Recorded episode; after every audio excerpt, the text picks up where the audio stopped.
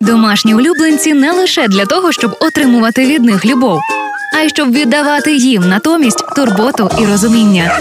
Слухайте проект Євгенії Науменко за шерстю, який допоможе знайти ключик до щастя від дружби з пухнастиками. Робіть гучніше, дружіть міцніше.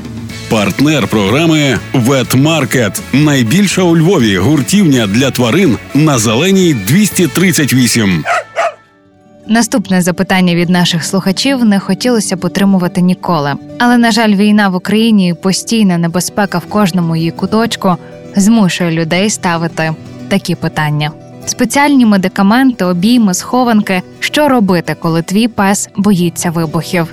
Далі експертка з поведінки тварин Анастасія Крамаренко. Існують заспокійливі, які можна давати собакам, але це до ветеринара, щоб він їх е, виписав. Перевчити якось її собаку десенсибілізувати, навчити не реагувати на звуки, зробити їх не такими значними для собаки.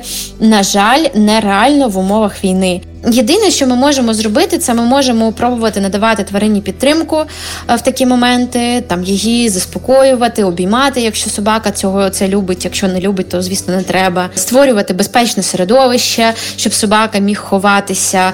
Е, Дійсно, можна звернутися до ветеринара за медикаментозною підтримкою. Складна ситуація, тому що знову ж таки.